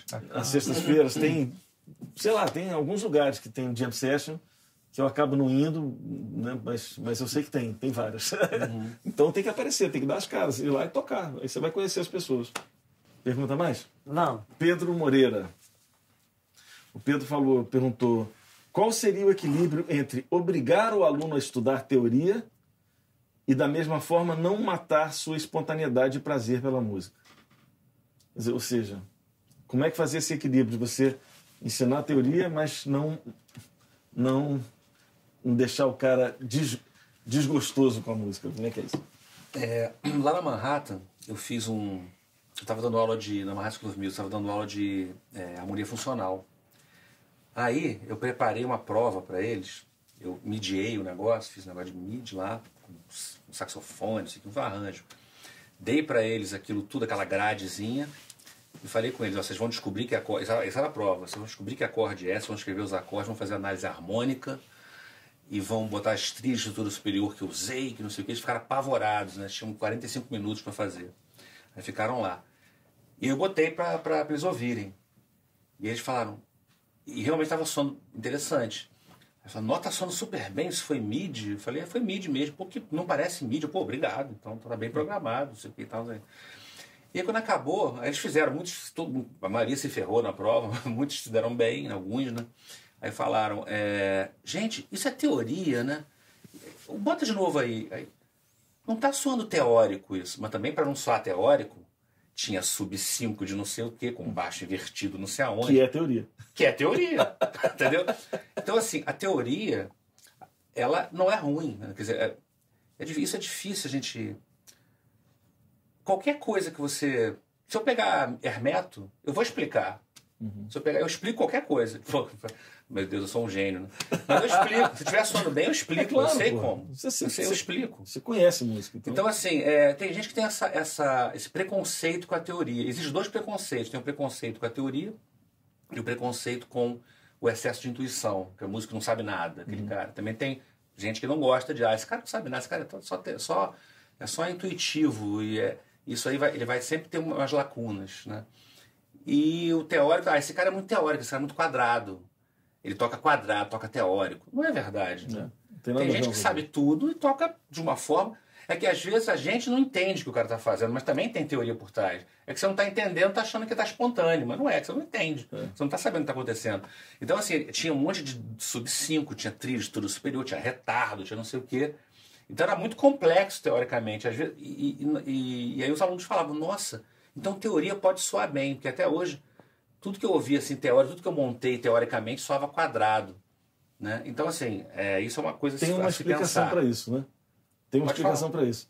É, eu costumo dizer o seguinte: se você está vendo alguma coisa teórica, mas você não consegue ouvir aquilo que você está vendo, hum. e você e você aplicar, provavelmente vai soar mal. Tem uma grande chance de soar mal, porque é, é a mesma coisa quando você está lendo um livro você está lendo um livro, você está escutando aquilo dentro da tua cabeça. Uhum. Né? E quando você pega qualquer coisa em música que você está vendo, que seja uma cifra, você está uhum. vendo assim, Dó sétima maior, Lá sete, Ré menor, Sol sete. Eu já ouvi isso aqui. Aí depois fui para o Mi menor, aí fui para o Lá menor, aí fui Mi bemol, uhum. bacana, né? Com nona, décima primeira aumentada ali. É, Ré menor, tá ouvindo, não tá? Acabou. É. Então isso é estudo da teoria. Isso é training harmônico também. Exatamente. É, é, é, uma percepção musical harmônica muito bom nesse sentido também. Exatamente. Junto com a teoria. Isso, isso é o estudo da teoria que te dá, é. mas está vinculado a uma prática musical. Né? Complementando, o seguinte, é, também é legal, eu acho que, é, em cima dessa pergunta dele, né?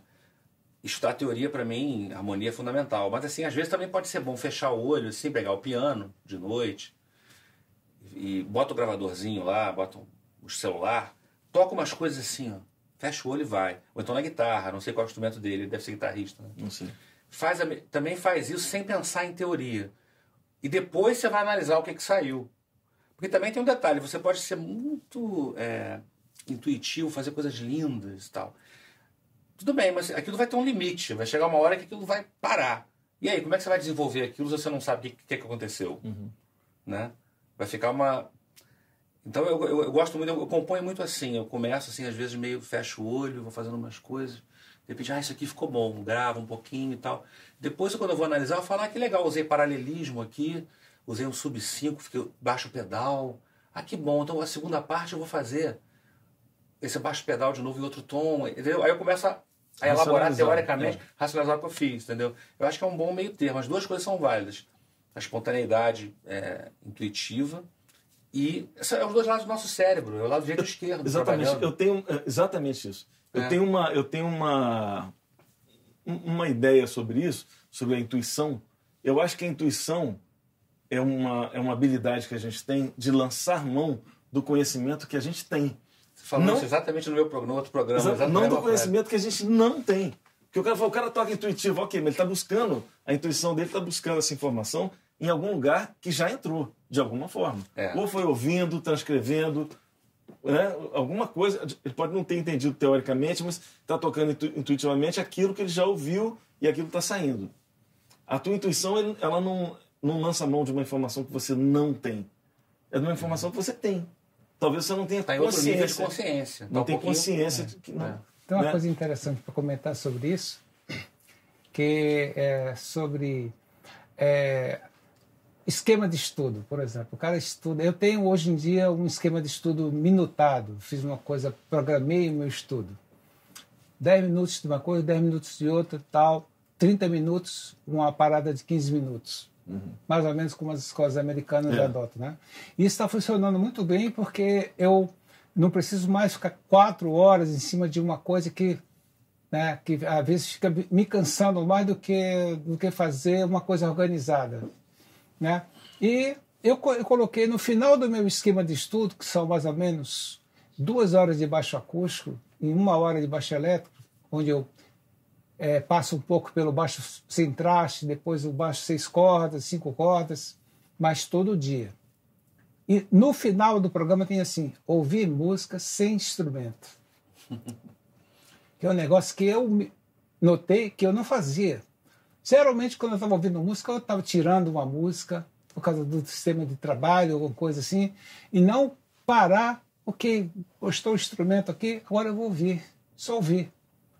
Aí, meia hora, hoje em dia, eu consigo meia hora por dia, parece pouco, mas concentrado, eu comecei a vi- a ouvir coisas diferentes. Pois é, mas você consegue ouvir. Mas você consegue ouvir. Isso é uma, isso é uma loucura, né? Porque depois que você consegue, que você ouve, que você entende o que, que você está ouvindo, é muito difícil você desligar, né? Um lado racional. Você está ouvindo e tá, já está analisando, já sabe, ah, pô, que legal. Foi, Dá para desligar. foi pro bemol 7. Ah, foi pro SUS ali no bemol 7. Bacana, resolveu. Né? Não, uma vez eu, eu questionei isso com um professor de análise meu. Eu falei, poxa, mas ah, quando a gente analisa muito a música, não perde um pouco a, a emoção? Não. Esquece que você analisou, senta e continua, continuar emocionado do mesmo jeito. Realmente, cara. Por exemplo, tem coisas do Debussy que eu analisei que são complicadas, assim. Eu continuo fechando o olho ouvindo, falo, cara, que coisa genial, que maravilha.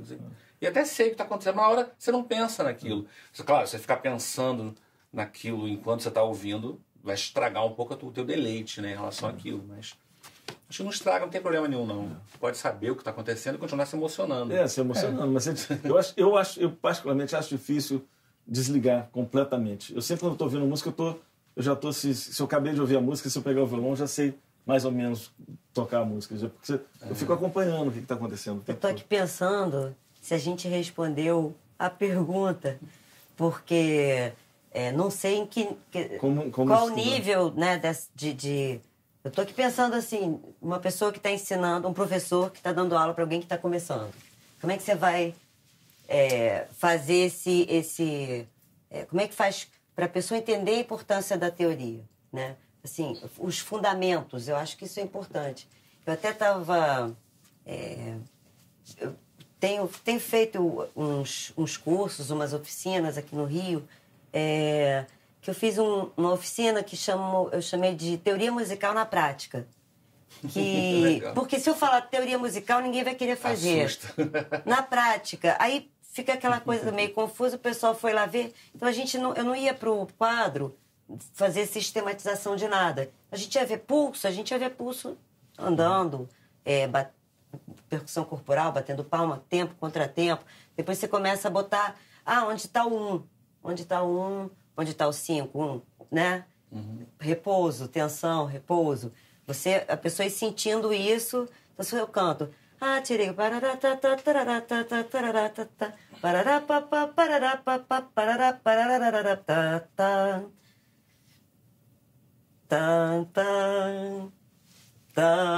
Quando eu chego na tônica, quando eu chego no tom, dá aquela sensação de repouso. Então, essa, essa, essa oficina que eu fiz foi para tentar sensibilizar mais pessoas a estudarem os fundamentos da teoria sem ficar. Porque se a pessoa vê um pentagrama. Ah! Tem isso. Isso é interessantíssimo. E aí eu, e eu peguei uma. uma só para Claro, eu tive aula na Unirio com a Adriana Miana, professora muito boa, e ela viu uma vez o pessoal, as crianças brincando de elástico. É, aí ela falou, gente, são duas, você já tem duas linhas e um espaço, ou três espaços. espaços. Então a gente fez um, tem um pentagrama que é feito de elástico. Aí a gente bota dois, bota três, aí a pessoa começa a andar, um, dois, três, quatro, os graus. Então assim é uma é, tem um paralelo com a é um- vida real. Isso é Exatamente. Eu acho que isso é uma maneira, É assim, ótimo tentando isso. responder de forma mais objetiva Muito bom. uma. uma... Paralelo com a vida real. Ou, e uma outra coisa, no caso do ensino de canto, a pessoa fala, eu quero cantar din-din. Beleza, vamos lá. Va- Vamos supor, né, que a gente... Ah, não quero estudar, não quero estudar teoria, não quero estudar técnica, né, que é uma coisa... Não... Aí, beleza, aí a pessoa vai, não vai conseguir cantar, né? Mas ela queria muito cantar. Ah, mas eu tenho um negócio aqui, se você estudar isso aqui, você vai conseguir. Isso aí é excelente. Eu isso acho que exatamente funciona o ponto bem é pra É, ponto caramba. é. Acho que o ponto é Porque esse. a pessoa vai sentir, ela quer cantar muito aquela música, Dindi. E ela vê que não é tão simples, que ela precisa fazer alguns exercíciozinhos para conseguir pegar as notas e tal. Ela vai acabar. Aquilo vai motivar ela a fazer os exercícios. Exatamente. É. Eu acho que o que chama é, É a música. É a música. Claro. O que chama é a música. Então, a, a pessoa quer tocar. Só que se você coloca o repertório, é, ela mesma vai sentir, pô, mas isso aqui, para resolver isso aqui, como é que eu tenho que fazer? Bom, aí tem um negócio interessante. Tá, né? Tem um Né? negócio que chama teoria musical. É, e eu sinto assim, eu acho que a, que a música ela é uma linguagem. Você não ensina gramática para um, um bebê ou para um menino pequenininho. Ele, ele aprende a falar copiando, mas não está preocupado se ele está falando verbo, pronome. Não, ele está falando. E já está falando muito bem. Depois. Aliás, aliás, até tem aquela brincadeira. Eu cheguei na Suécia, eu não sabia falar nada de sueco, as criancinhas já falavam sueco fluente- fluentemente. Aquilo me dava uma inveja Aconteceu terrível. comigo também né, nos Estados Unidos, assim que eu cheguei, as criancinhas já aquele sotaque perfeito de Pô. inglês. Então, é, é muito louco isso. E aí, então, eu vejo assim, de fato, eu acho que o que manda é a música. E aí, quando você sentir necessidade da teoria, ela vai entrar. E, e eu acho que o cara só vai procurar estudar a teoria quando ele estiver sentindo necessidade disso. Não adianta você querer, o professor querer ficar empurrando a teoria no cara. Não, o cara. Né? Eu vejo, por exemplo, no Fica a Dica Prêmio, toda hora alguém me pergunta, mas vai ter quando o curso de, de, de teoria? É. Porque esse cara já está sentindo Eu já necessidade. perguntei disso. umas cinco vezes. É. Gente, olha isso aqui. Primeiro, primeira aula que eu tive de violão na minha vida, olha isso. Eu achei genial. Na hora eu achei estranho. Hoje em dia eu vejo que gênio o cara era. Eu nunca mais ouvi falar dele. O cara falou assim, é, pega a batida de bossa nova. Eu falei, tá bom. Aí ele fez assim, ó.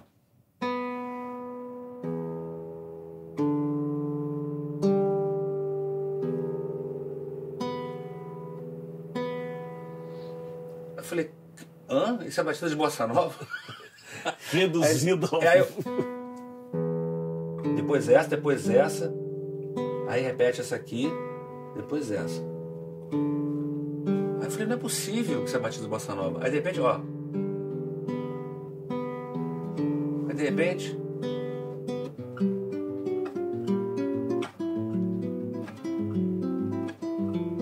Nada de teoria. De repente já tava tocando bossa nova. Sim, toda dedilhada. sincopada, inclusive. Toda sincopada. Eu falei, meu Deus, é isso.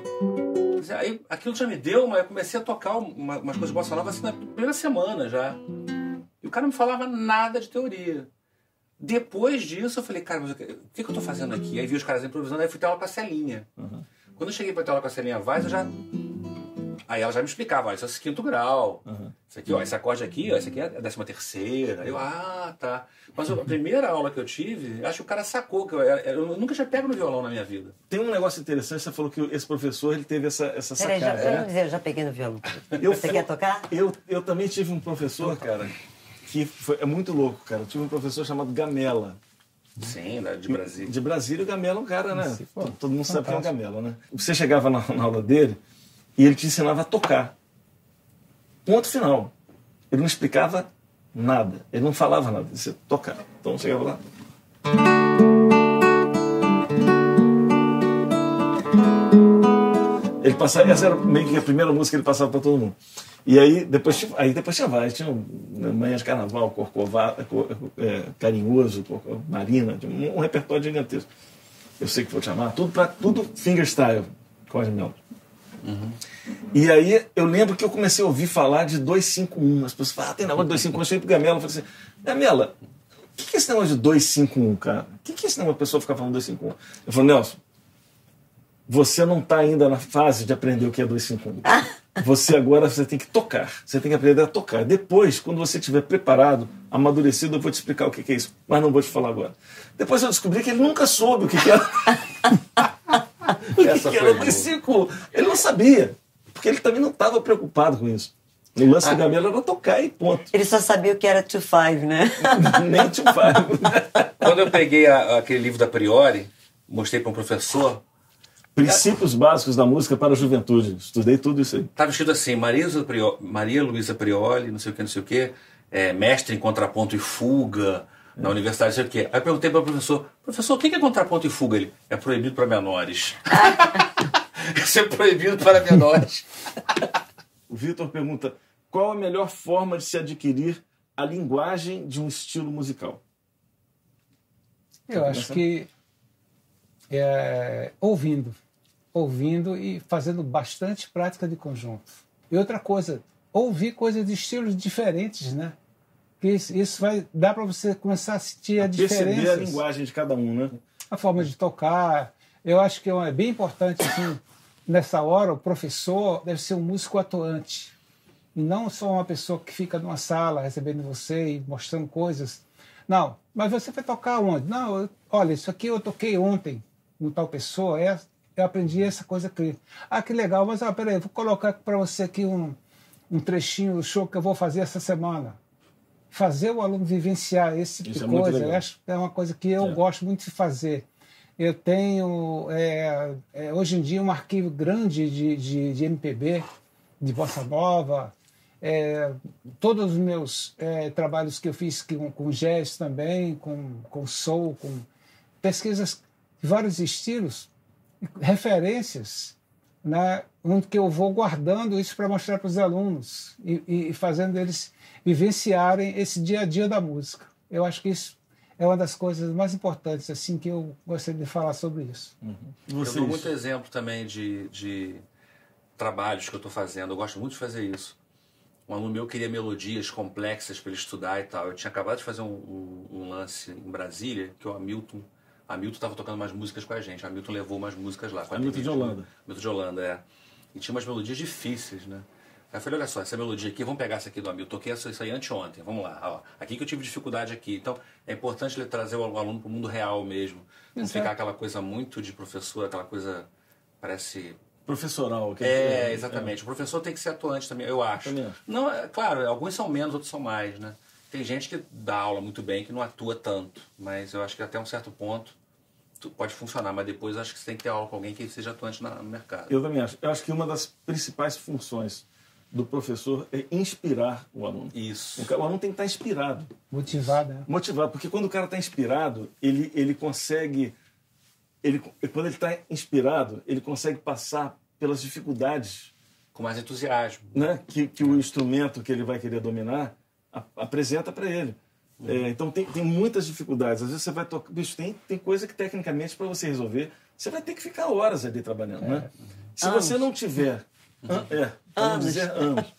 Então, se você não tiver motivado, se você não tiver inspirado, é, é, é muito difícil que você encare.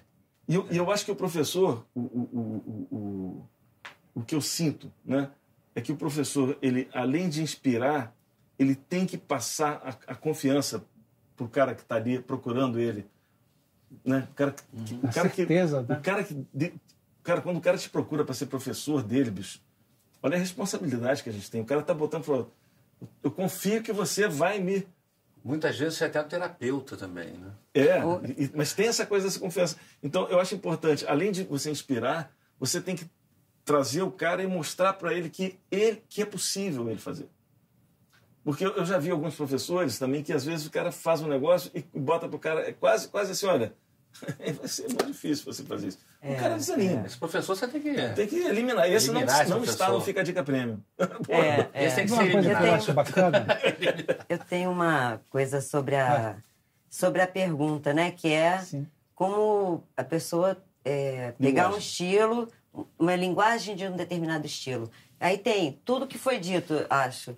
É, mas uma coisa que eu gostaria de acrescentar é o seguinte: é, por exemplo, o cara que é baixista, ele tem que ouvir o que, que o cara do violão, ou da guitarra, ou da, da batera, dos outros instrumentos estão fazendo também. O cantor, ele precisa ouvir o contrabaixo, ele tem que ouvir a guitarra, o, o piano, o violão, a batera, os uhum. naipes, o que tiver, flauta, uhum. enfim.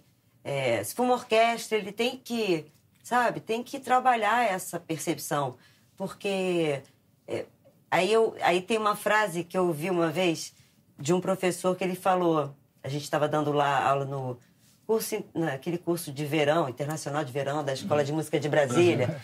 É, e ele falou assim: a minha aula é o seguinte, eu quero que o cara goste, passe a gostar menos do instrumento dele e passe a gostar mais de música. Claro. Porque isso eu acho que é. Tem a visão é, do, do, todo, do, né? Da música, da música, que assim, é através do violão que algumas pessoas transmitem a música, né? E não é, não é o papel que tem a música, uhum. né? Mas eu acho assim, se você pensando friamente numa resposta bem objetiva, e daqui a pouco eu passo para você, tá. é, se você está querendo saber como você é, a, aprender a linguagem de cada estilo diferente, você faça um, é, é, ouvir música de uma forma crítica. Então você ouve assim, você ouve jazz. Quais são os elementos que tem ali no jazz, né? Que você está ouvindo, que você acha que você pode ressaltar? A primeira dela é a subdivisão. Né? A colcheia, por exemplo, não é reta. O Alex fala muito bem e demonstra e tem exercícios para o cara tocar a colcheia de jazz. Que ela é diferente da colcheia que a gente toca no uhum. baião, o ritmo, é. que toca no samba.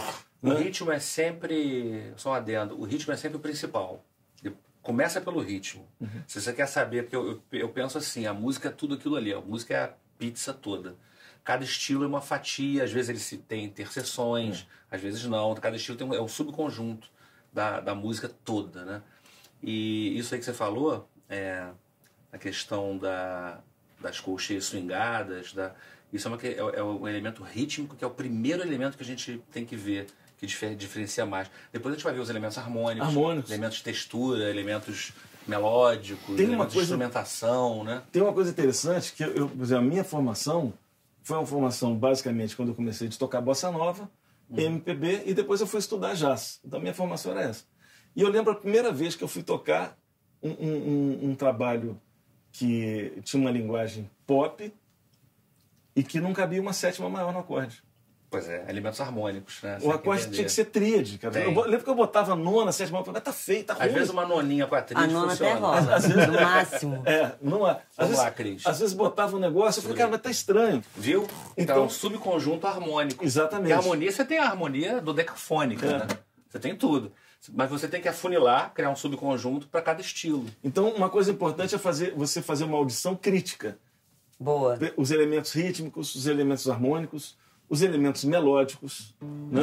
Se a melodia é complexa, se a melodia é mais pentatônica, se a melodia... E aí você vai começando a identificar é, os elementos de um determinado estilo que formam a linguagem daquele estilo. Isso. Então, quando você for tocar naquele estilo... Pegar você... os principais compositores, né? Exatamente. Ouvir, fazer uma audição é. crítica. É.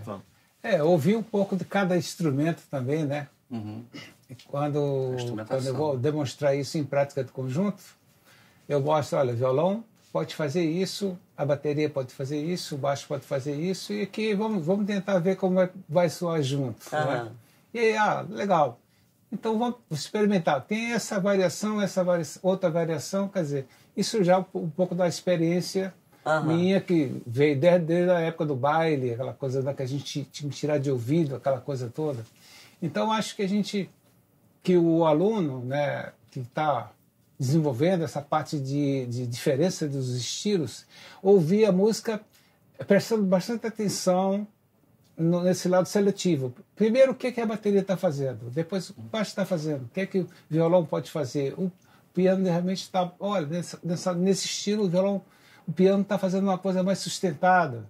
Mas isso tá, funciona bem porque o violão está swingando. Quer dizer, Exatamente. essa é, é, conversa é. é bem importante. Bom, primeiro eu queria agradecer a presença de vocês aqui, foi muito bacana. Então eu queria agora que além de agradecer a presença de vocês aqui, que eu já agradeci, mas reforçando, que cada um aqui falasse um pouquinho das suas referências e também teve uma sugestão que é para que cada um de nós faça uma pergunta para um artista, um músico, um, um, vivo ou morto.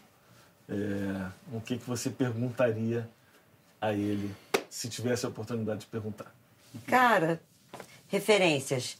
É, bom, eu tenho 50 anos, então assim, tem umas referências de Elis, óbvio, tem a galera de antes, Marlene, Alcione, é, Elza Soares, é, enfim, tem, tem uma quantidade de gente, de vozes, que eu não pude conhecer pessoalmente. E tem as pessoas que eu pude conhecer pessoalmente, né? Que eu sou super fã. E pessoas que eu considero que, que me influenciaram, assim, de eu, de eu assistir a 500 shows da pessoa, né? É, Leni Andrade, Joyce Moreno, Fátima Guedes. Ia sempre assistir. Essas são referências, assim, de música brasileira. É, que eu tive contato direto. E a pergunta para alguém? Não faço ideia. Ninguém? Hum, é isso. Vou pular a pergunta, desculpa. Tá, tudo bem. Alex? É, bom, começar por quê? Pelas minhas influências, talvez. É, eu comecei, acho que, como muito guitarrista, né? Ouvindo rock and roll, né? ouvindo rock, Led Zeppelin. Eu lembro o primeiro disquinho que eu comprei, Cele Celebration Day, era um compacto do Led Zeppelin. Ouvi aquilo e falei, nossa, muito bom isso aí. Aí comecei a ouvir rock. Aí me deram um disco David Bowie, que é um disco maravilhoso que é tão bom que o disco, eles, eles, eles, cada década tem um aniversário do disco, que é o Diamond Dogs. É um disco incrível, maravilhoso. É rock, mas tem harmonias incríveis, é muito bom. Eu aconselho o pessoal que gosta de rock da, dos anos 70 a ouvir. Então, essas foram minhas primeiras influências. Depois eu comecei a, a, a ouvir jazz, é, não sei... Ah, não, show do Hélio Delmiro que eu fui, que eu comecei a abrir a cabeça com aqueles acordes, aquela coisa. Aí, a partir do jazz do Hélio Delmiro, que era um jazz meio contaminado, bem contaminado pela música brasileira, né? Eu comecei, eu fui, fui nas fontes, eu comecei a ouvir o Joe Pass, ouvi o Pat Martino, aí fui pro Fusion, aí comecei, aí fiquei meio, meio viciado em jazz. As pessoas até falavam mal de mim, ah, não é só jazz, né? não chamavam para outras coisas, era só jazz. Aí eu fiquei até meio estigmatizado com isso.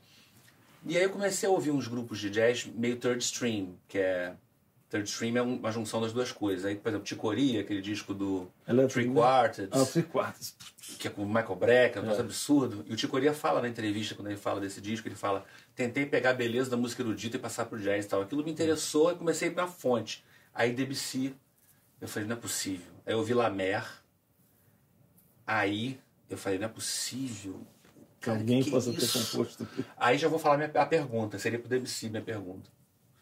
Seria assim, cara, como é que foi teu processo? O que, que você fez na sua vida para chegar nesse nível de composição, para chegar nesse nível de orquestração de composição? O que, que você fez? Qual foi o seu processo? Quantas horas por dia você fez né, para chegar nesse nível que é muito alto? É um troço, é um troço absurdo, né? Adriano, por é, favor. É, eu tive assim, a sorte de ter grandes professores de contrabaixo. Né? Estudei com Jacques von Frazukiewicz, que é um músico inglês que veio para o Brasil, é, para o Conservatório de Manaus, onde era o, o, o professor principal e era o, o, o George Guest, pai do Ian Guest. Ah, era, era o professor de teoria dessa, desse Conservatório de Manaus.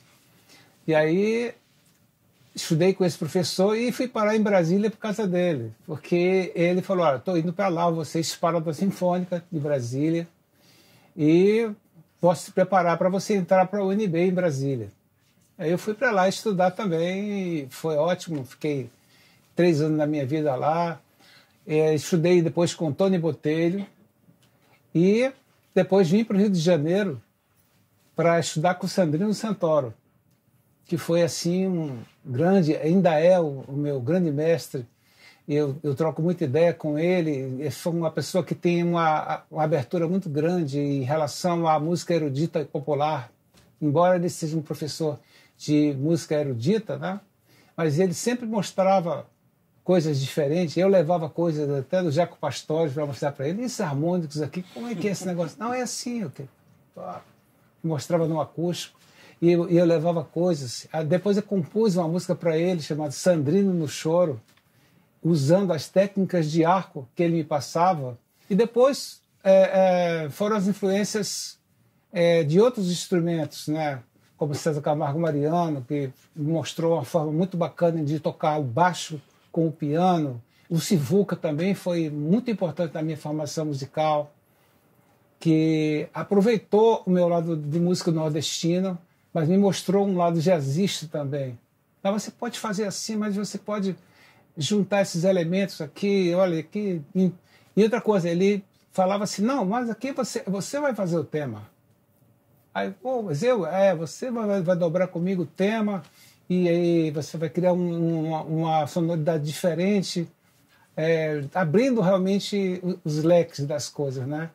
E também não posso deixar de agradecer aos músicos das bandas de baile que eu toquei em Manaus, no Rio de Janeiro. Eu fui músico da, da orquestra do Mestre Cipó durante dois anos e foi muito bacana essa, essa experiência que eu tive com o Big Band, eu, com 23 anos tocando com aqueles músicos da Rede Globo, músicos famosos, assim, dos sopros, gente que não saía dos estúdios. Fui muito bem recebido e aprendendo os estándares de jazz, aprendendo a tocar músicas de diferentes estilos, né? O Cipó tinha uma coisa interessante, quando ele tinha um arranjo, por exemplo, que ele era a música ia ser uma coisa muito tensa ou muito um arranjo muito muito pesado, ele fazia não vamos passar de samba canção hoje. Aí na hora da samba do, do samba canção lá ele passava o arranjo, o arranjo todo quebrado, mas samba canção. Aí o pessoal todo mundo assim, o pessoal dançando, querendo saber, não estava no o ritmo ali. Aí experimentava uma coisa em bolero, no outro dia, não, sabe aquele bolero? É isso aqui, ó, pum, ah, aquele bolero. É, é, agora vocês já sabem ler, então vamos tocar dessa maneira. Eu passava em samba canção Então aprender, foi muito ali. bacana. Então essas coisas a gente vai é, vivenciando, tudo isso faz parte da nossa formação, né? E do mais. E a pergunta para o é cara? Aí. A pergunta pro... Tem uma pergunta para alguém? Ah, eu, eu gostaria de, assim, eu acho que uma pessoa que eu acompanhei e, e bastante assim nas minhas audições de contrabaixo e que, e que é realmente impressionante é o Nils Pedersen, contrabaixista sueco, é dinamarquês, sueco, é, que trabalhou com todo mundo do jazz, né? Com os capítulos, eu tenho bastante uhum. coisa dele, com vários. Absurdos, cara. É, tá até um trabalho dele com a Tânia Maria, que é fantástico. Né? Ele tocando coisas mais brasileiras também, impressionante. Mas que me... como é que ele não, não só o som, mas afinação, som, musicalidade, mas como, como ele conseguiu tirar esse som tão limpo, usando três dedos na mão direita, né, com uma coisa diferente. Entendi. Eu acho assim que todos os baixistas que eu ouvi foram importantes para a minha formação. O Ray Brown, por exemplo, me trouxe uma coisa de afinação, de tempo Tempo, ele, tempo certo de afinação. Ele não pensa, não, ele vai na nota que é mesmo. Então eu desenvolvo também isso com o Sandrino Santoro. Ele falou assim: olha, você tem que ouvir pouco da nota antes de você chegar nela. Você faz um apoio na mental que você vai chegar para afinar. Então, ah, é. é. assim, a pergunta que eu queria fazer é como é que ele conseguiu juntar afinação, sonoridade e técnica de uma forma tão bacana e que influenciou tanta gente no mundo inteiro. Então, vou, encerrar aqui, vou falar rapidamente alguma coisa. É, também minha, das minhas, é, as minhas referências, né? Eu acho que assim, as, as referências tem fases na vida que você está mais uhum. ouvindo mais alguma coisa ouvindo outra. Então, eu, o meu começo foi, engraçado, diferente do, do Alex, e diferente da maior parte dos guitarristas que normalmente começa com rock and roll, eu sempre fui um cara meio meio xiita assim, né? eu nasci numa família bem bossa nova e música brasileira. Então, eu, quando eu era pequeno, eu não queria nem ouvir música estrangeira. Eu achava que não tinha nada a ver, que não tem que ser música brasileira. Então, a minha formação foi bossa nova e da bossa nova para MPB e eu vinha conhecer o, o rock and roll, blues, assim, já já mais velho fui tocar minha primeira vez tocar guitarra, usar uma palheta, eu tinha 19 anos. Né? Foi quando eu fui para os Estados Unidos. É, então, minha, minhas primeiras influências todas foram João Gilberto, Toninho Horta, esses caras que eu adorava ouvir, os, Bossa Nova, Jobim e tal. Depois, quando eu fui lá para os Estados Unidos, que aí eu tive aula com o Joe Pass, tive aula com o Joe Diorio, então foram caras que foram muito importantes para mim, que foi uma fase que o Joe Diorio, principalmente, que eu tinha uma convivência diária com ele, então foi um cara que eu comecei a ouvir tudo, tirar tudo. Ele, ele mesmo passava as frases para a gente escritas, essas coisas dele. E, então comecei a cair muito em cima dele. Né? Depois eu tive uma fase Mike Sterniana, que eu ouvi o Mike Stern o dia inteiro. Né? Eu tive um pouco essa fase. É. E aí eu. Bom, tive, depois eu tive porra, a honra de receber ele no café lá em casa. Tem um café lá em casa com o Mike Stern, que é um barato. Poder uhum. tocar com um cara que foi teu ídolo assim, durante muito tempo. É, tive alguns professores muito marcantes, o Gamela foi um deles, na minha adolescência, depois o Joe Diorio e o Ted Green, que foi outro cara muito importante. E tem os caras que eu sempre adorei ouvir, quando, quando, quando eu fui apresentado ao jazz, que eu pirei, que de cara foi com o Wes Montgomery, né, cara? Quando eu ouvi o Wes a primeira vez, eu falei, cara, esse cara fala com a guitarra, né? Porque parece que ele tá falando, né? É. É. Tudo, tudo, tudo, Você fala, esse cara tá falando, ele não tá tocando, né? É uma, uma fluência tão incrível, né? O é. Pet, Pet Metheny e o Pet Martino também, que são linguagens bem diferentes, mas são dois caras muito importantes que eu também já ouvi muito, já transcrevi. Então, então esses caras aí eu acho que são as minhas é, influências. E teve a época que eu comecei também a ouvir as, as coisas orquestrais. Então a Maria Schneider foi um. Quando eu conheci o trabalho da Maria Schneider, eu pirei, comecei, ficava o dia inteiro ouvindo aquilo, porra, tentando entender aqueles acordes que ele fazia. Tinha acordes que eu ouvia e falava, cara, esse acorde é maior ou menor? Quer dizer, é, aqueles clusters, né? É. E, e os eruditos também, ele falou Debussy, o Ravel, e o, e o Rachmaninoff, que para mim é um. Eu, eu costumo dizer o seguinte: essa é até uma pergunta que eu, que eu teria para fazer para o Rachmaninoff, fechando aqui, porque quando eu ouço o concerto número 2 para piano e orquestra, aquele que tem essa. essa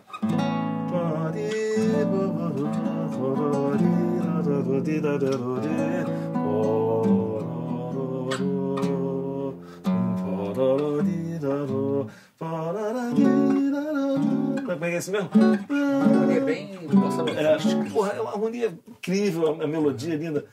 E, eu tenho uma pergunta para ele, porque a sensação que eu tenho quando eu ouço essa música é que Deus estava soprando no ouvido dele assim, vai lá agora, ó, pode, não, não, porque só pode ser. Então, você, eu penso. Como é que foi essa conexão direta com, com o divino para compor isso? Porque é, é, é, eu ouço aquele, é, não tem como não ouvir aquilo e, e, e, o olho não ficar totalmente marejado e, e, chorar mesmo, porque e as lágrimas começarem a pular, porque é muito lindo. A música Desculpa, que vai... pequena parte, cara eu vi uma vez uma foto do Debussy no piano, tinham dois castiçais de vela, assim, e Paris, 1890 e pouco, sabe? Não tinha nem telefone, né? Era diferente, era outra vida. O cara não ficava que nem hoje a gente quer fazer tudo ao mesmo tempo, não, ele sentava para compor mesmo. E ficava lá, luz de vela de noite. Imagina o clima, né? O cara eu acho que a gente precisa disso. luz de vela, espelho. A gente precisa, de, na hora de compor, ter um clima um pouco diferente, desligar o celular, joga para lá. Na hora de estudar, a gente é. precisa ter uma calma, tranquilidade. Uma calma, que eles tinham naquela época. É. Pode ser. Era outro ritmo. Outro Era outro tema. ritmo, é. Então é isso aí. Esse foi Falando de Música com Adriano Gifone, Alex Carvalho, Alexandre Carvalho, Cris Delano, Nelson Faria. Obrigado. Até a próxima.